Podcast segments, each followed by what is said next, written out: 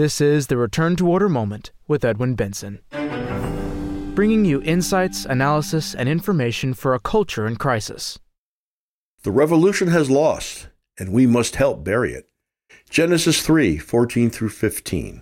And the Lord God said to the serpent, Because thou hast done this thing, thou art cursed among all cattle and all the beasts of the earth. Upon thy breast shalt thou go, and the earth shall thou eat all the days of thy life. I will put enmity between thee and the woman, and thy seed and her seed. She shall crush thy head, and thou shalt lie in wait for her heel. Anyone who reads this passage knows that Satan, the first revolutionary, has already lost. However, through the actions of his followers, both knowingly and unknowingly, his revolution goes on. Not because Satan still stands any chance of prevailing, but because his temptations provide opportunities for humans to exercise their free will. We can choose God, or we can join Satan's revolution. In our world, that revolution appears to be formidable. It controls the entertainment and news media, much of the education system, many aspects of government, and even substantial parts of the church. However, that apparent strength is an illusion. One of Eve's descendant, the Blessed Virgin Mary, already defeated him through her assent to bear the God man, our Lord Jesus Christ. In 1917, Our Lady herself explained to three children in Fatima, Portugal, that her Immaculate Heart would indeed triumph. In a recent talk given to TFP members and supporters, Prince Bertrand of Orleans Braganza described the implications of Mary's victory. Prince Bertrand is the head of the Imperial House of Brazil and a direct descendant of King St. Louis IX of France. Excerpts from his speech were published on www.tfp.org under the title Prince Bertrand Calls for a Return to Order under Our Lady the Queen.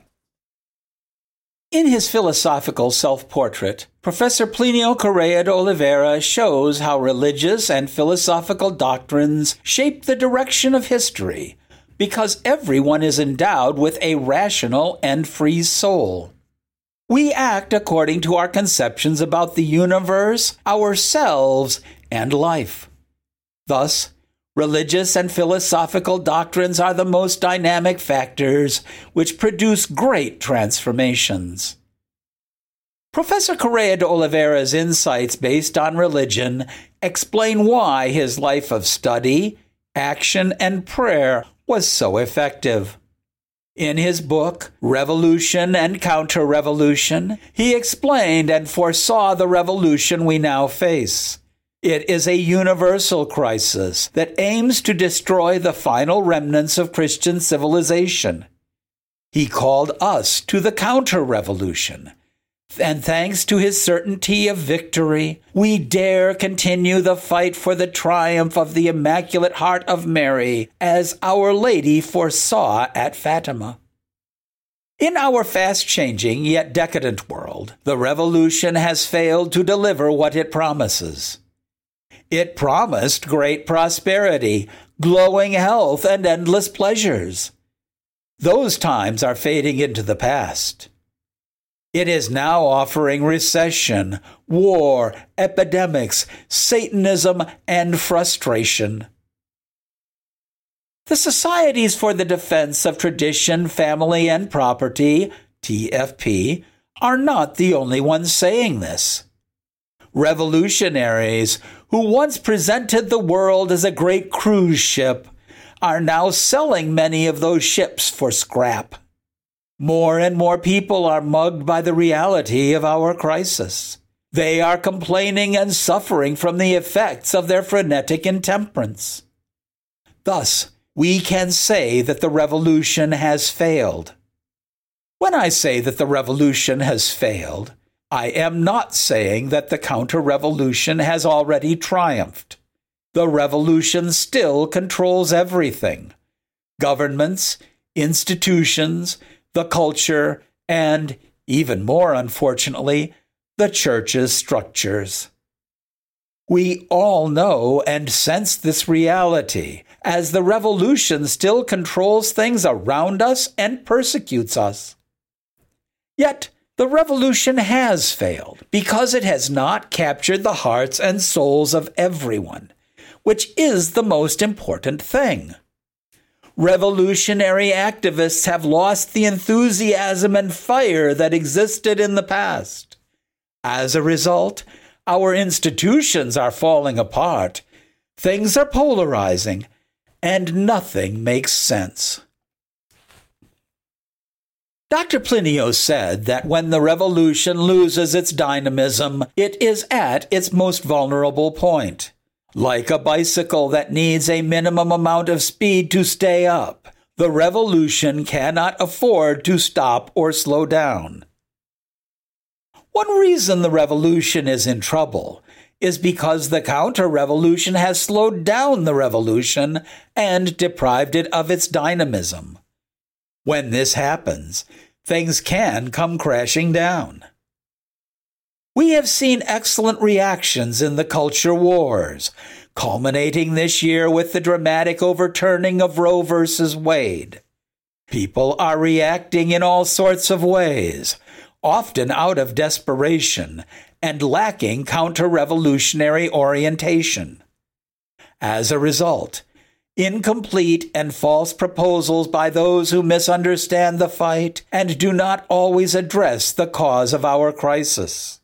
Their false solutions will always frustrate because they do not take things to their final consequences. Thus, we are left in a terrible and desperate situation with three principal elements. First, a faltering revolution is still in control but losing its dynamism.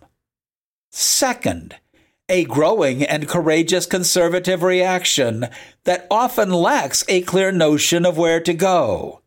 And third, a tiny but growing remnant of counter revolutionaries determined to resist and fight to the very end until Our Lady's triumph. We must seek to be among this final group. That is who we are. We are those who resist against all odds. We are those who face an impossible situation with courage, calm, and confidence. Impossible situations like ours are not rare in the history of the church.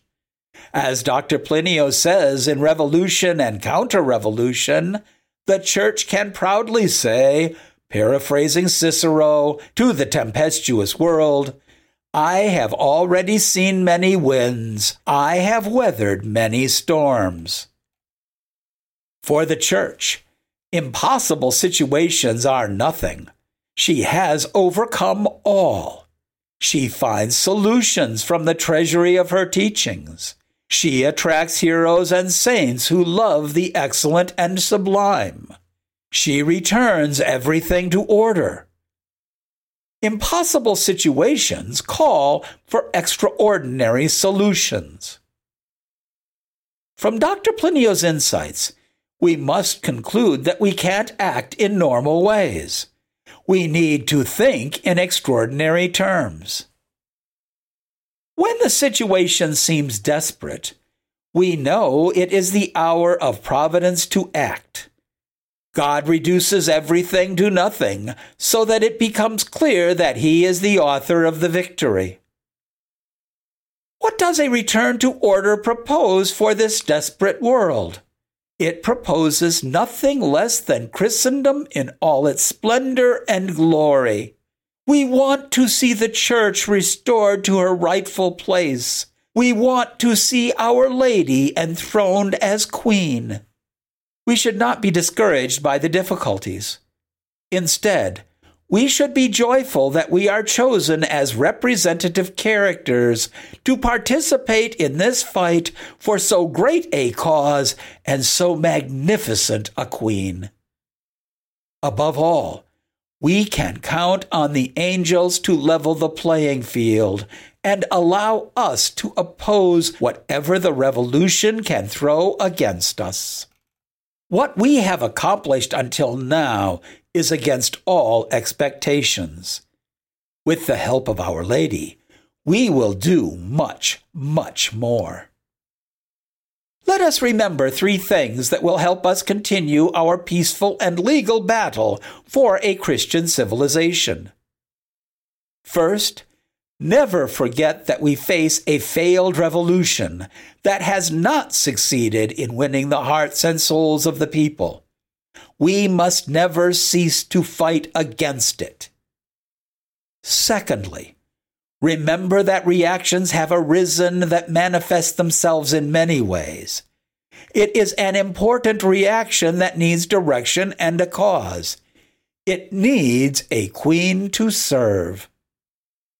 Finally, we must be the link to help enlist those who react so that they may serve this cause and queen.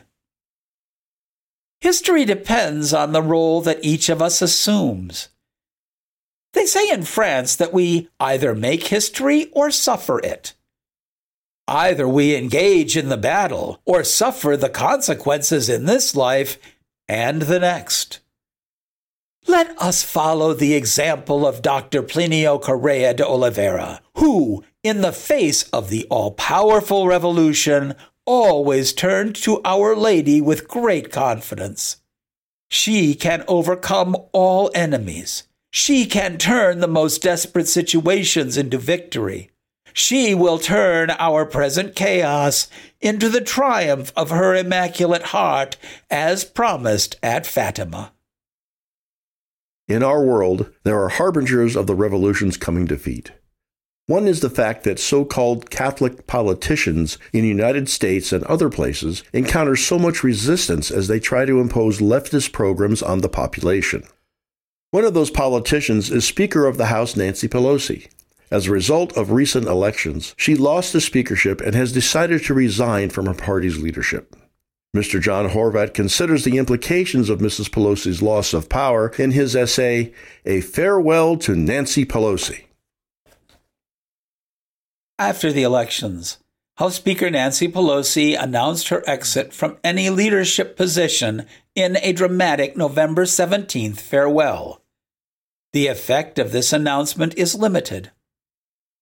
Until the lame duck Congress adjourns, she will still be heading the charge to do as much damage as possible to the conservative cause. She will also continue to promote the leftist agenda when she returns to Congress as an ordinary Congresswoman representing San Francisco. However, an era is over. The 82 year old Congresswoman spent 20 long years in House Party leadership positions eight of these as Speaker. This assessment of Nancy is not a personal attack. It focuses on the immense harm she inflicted on our country's moral values. It recalls her outspoken support for critical race theory, LGBTQ plus ideology, procured abortion, feminism, and other causes. The first sentiment one feels is legitimate joy and relief. She will no longer promote every leftist cause from her high office. She will not be the supposedly Catholic celebrity that scoffs at church teaching and doctrine. It will take time to find a replacement with her stature and experience. The pro life movement should especially rejoice with the change the iron fisted speaker and mother of six, who promoted procured abortion at all phases of pregnancy with a fanatic's zeal. Moreover, she wielded her power over all House Democrats to toe the party line. Under her regime, the Blue Dog Democrat became extinct, and the party became one immense block in favor of the continued slaughter of innocents. Catholics should also rejoice. It is an act of charity to desire that someone no longer practice evil. It was afflictive to see Nancy describe herself as a practicing Catholic, yet cause massive scandal by leading the charge to promote legislation contrary to what the church teaches. It was demoralizing to see the church officials refuse to discipline her for her evil actions. With her departure from leadership, this damage will be diminished, although not eliminated. Her passion for big government and spending also did not endear her to fiscal conservatives who joined the celebration. Ignoring the economic fallout, she rammed through Congress massive spending bills laden with pork, fueling inflation, while nominally addressing infrastructure, COVID relief, and healthcare issues, bringing the national debt to astronomical levels under her gavel. Her brazen manner of wielding power in theatrics reflected America's much lamented lack of civility. Again, this is not a personal attack, but a commentary on her governing style. Who does not remember the disrespect shown on February 4th, 2020, when she ripped up the text of President Trump's State of the Union speech while standing behind him? Such antics are not models, since everyone should respect authority regardless of whether one agrees with the office holder. Many will remember her commentaries during the BLM riots that summer, seeming to encourage the violence and not support the police.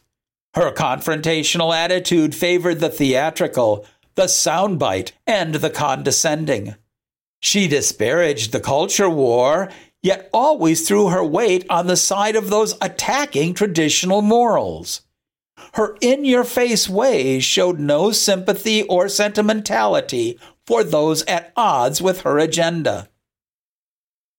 Had it been aimed in the right direction, her determination would have been admirable. She defined goals and showed the strength of will to pursue them. She was not afraid of controversy and knew how to confront opposition, even within her party. She planned for the long term with persistence and vision. However, of what use are such qualities when employed to further leftist causes? Her determination became the scourge of the pro life and pro family movements that fought hard to defend morality. Her tenacity came to represent a stubborn will to destroy healthy reactions and traditions. Would that there were those on the right with the resolve to defend everything she so doggedly helped to destroy. Any political movement needs symbolic figures to energize its grassroots. Mrs. Pelosi had the unique ability to symbolize her party's platform at a glance. She was a Jacobin figure that personified the left and galvanized the right. The radical force of her presence defined the political spectrum and pulled everyone leftward. Some might draw comfort that her long mandate hints at a dearth of such figures of the left. As she leaves leadership, few Democrats under 60 have the force of personality to play this vital role. Farewell, Nancy Pelosi.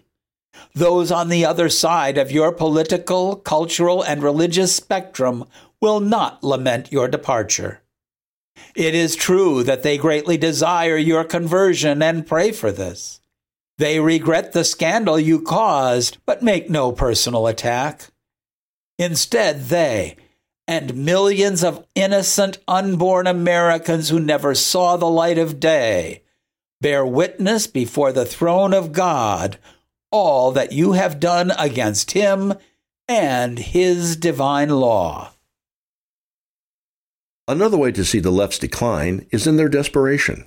Their state of mind plays out in small groups that perform ridiculous acts that cannot possibly advance their causes. One such group calls itself Animal Rebellion. They are radical vegetarians who recoil in horror at the use of any animals and animal byproducts like milk for human nourishment. Mr. Edwin Benson describes their futile actions in his essay, Animal Rebellion's Eco Warriors Want Everyone to Cry Over Spilled Milk. Don't cry over spilled milk. Mothers worldwide have long given this advice to their children. The lesson is simple. When people make mistakes, the most desirable course is to clean up as best they can and then move on with their lives.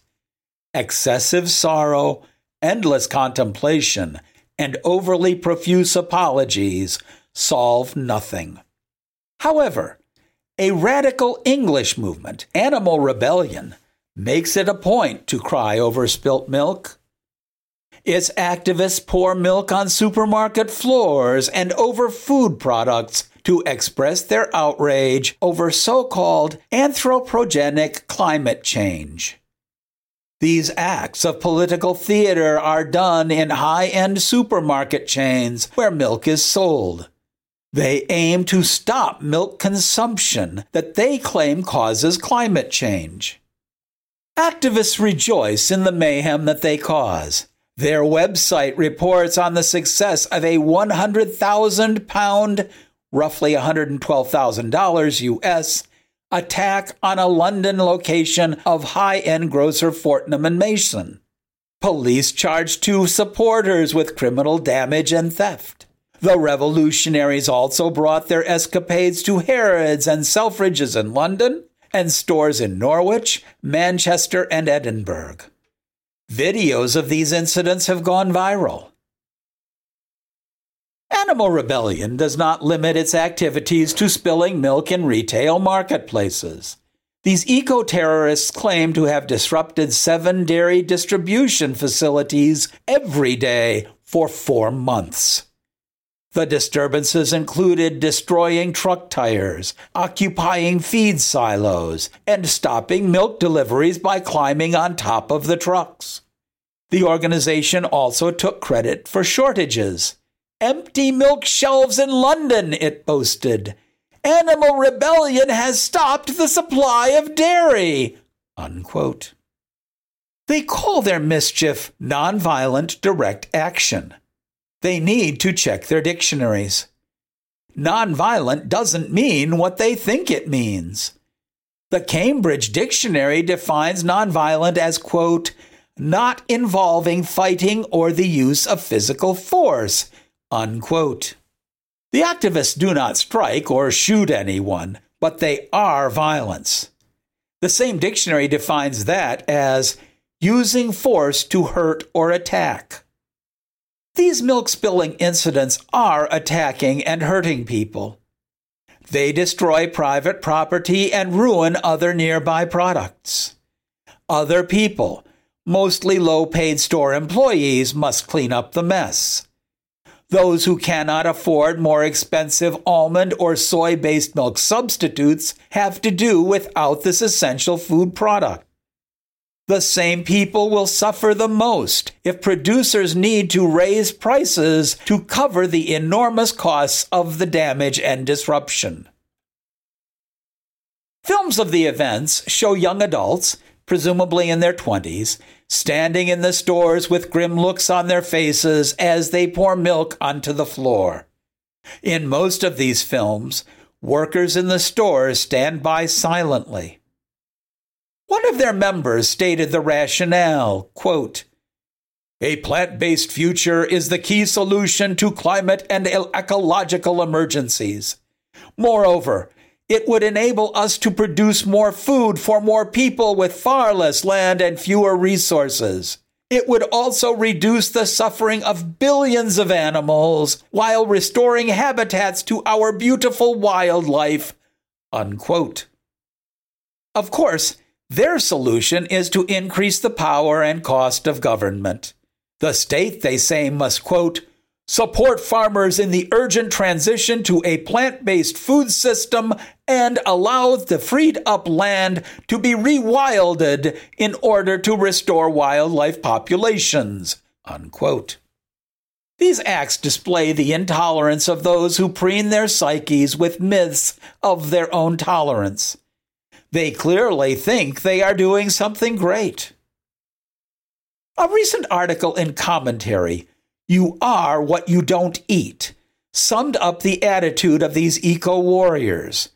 Quote, these episodes and others like them are revealing of some shared principles on the activist left, a level of judiciousness sufficient to establish boundaries for oneself and others. Unquote. Once again, the left insists that it knows more than its detractors. To cap it off, even if the animal rebellion folks got their way, it won't make any real difference for the environment. It will, however, significantly alter everyone's daily lives. The commentary article continues. A Virginia Tech study published in early 2021 determined that the sudden disappearance of all dairy cattle from the United States would reduce greenhouse gas emissions by a staggeringly small 0.7%, all the while dramatically reducing the available supply of essential nutrients for human beings. Unquote. Despite their ability to grab headlines by committing senseless acts in public, animal rebellion and its kindred are pitifully small groups. However, throughout history, such groups have served a purpose. Catholic thinker and man of action Plinio Correa de Oliveira notes that, quote, the explosion of these extremists raises a standard and creates a fixed target whose very radicalism fascinates the moderates who slowly advance toward it. Unquote. The anti milk extremists have friends in governments, academia, and business that sympathize with the green agenda. Moderates feel fear while silently sympathizing with green activism. The media do everything possible to present the ecologist narrative in a positive light. It is the role of those who defend order to expose the errors of the anti milk extremists for what it is crass vandalism and eco terrorism. The God given goods of the earth exist to serve humanity, which has every right to use and develop them. The delights of milk, butter, and cheese must be defended against the eco less hatred of civilization. Indeed, the sinister standard of the eco activists is merely a smokescreen to cover up their real purpose the destruction of what remains of Christian civilization. This concludes The revolution has lost, and we must help bury it. Thank you for listening. Return to Order, of which this podcast is only a part, strives to be a source of light in a dark and disordered world. Your prayers are appreciated. If you have enjoyed this podcast, please remember that we publish a new episode every week as Tuesday becomes Wednesday at midnight. There are two ways to make sure that you don't miss future episodes. The first way is to subscribe through your favorite podcast provider. Another is to go to our website, www.returntoorder.org, and click on the podcast link at the top of the page, which will take you to a list with the most recent podcast on top. We ask subscribers to give us a five star rating with the service through which they are listening to it. Increased subscriptions and high ratings mean that more people will be directed to the Return to Order moment when searching for new podcasts. So by rating us, you can help Return to Order be more effective. In addition, subscribers gain access to all the previous episodes of the Return to Order moment. We would also like to recommend the book which spells out the motivations behind our work. Mr. John Horvat's book, Return to Order, is available as a free download through our website, www.returntoorder.org, or in printed and recorded form through our bookstore. All rights are reserved. Copyright 2022 by the American Society for the Defense of Tradition, Family, and Property, TFP.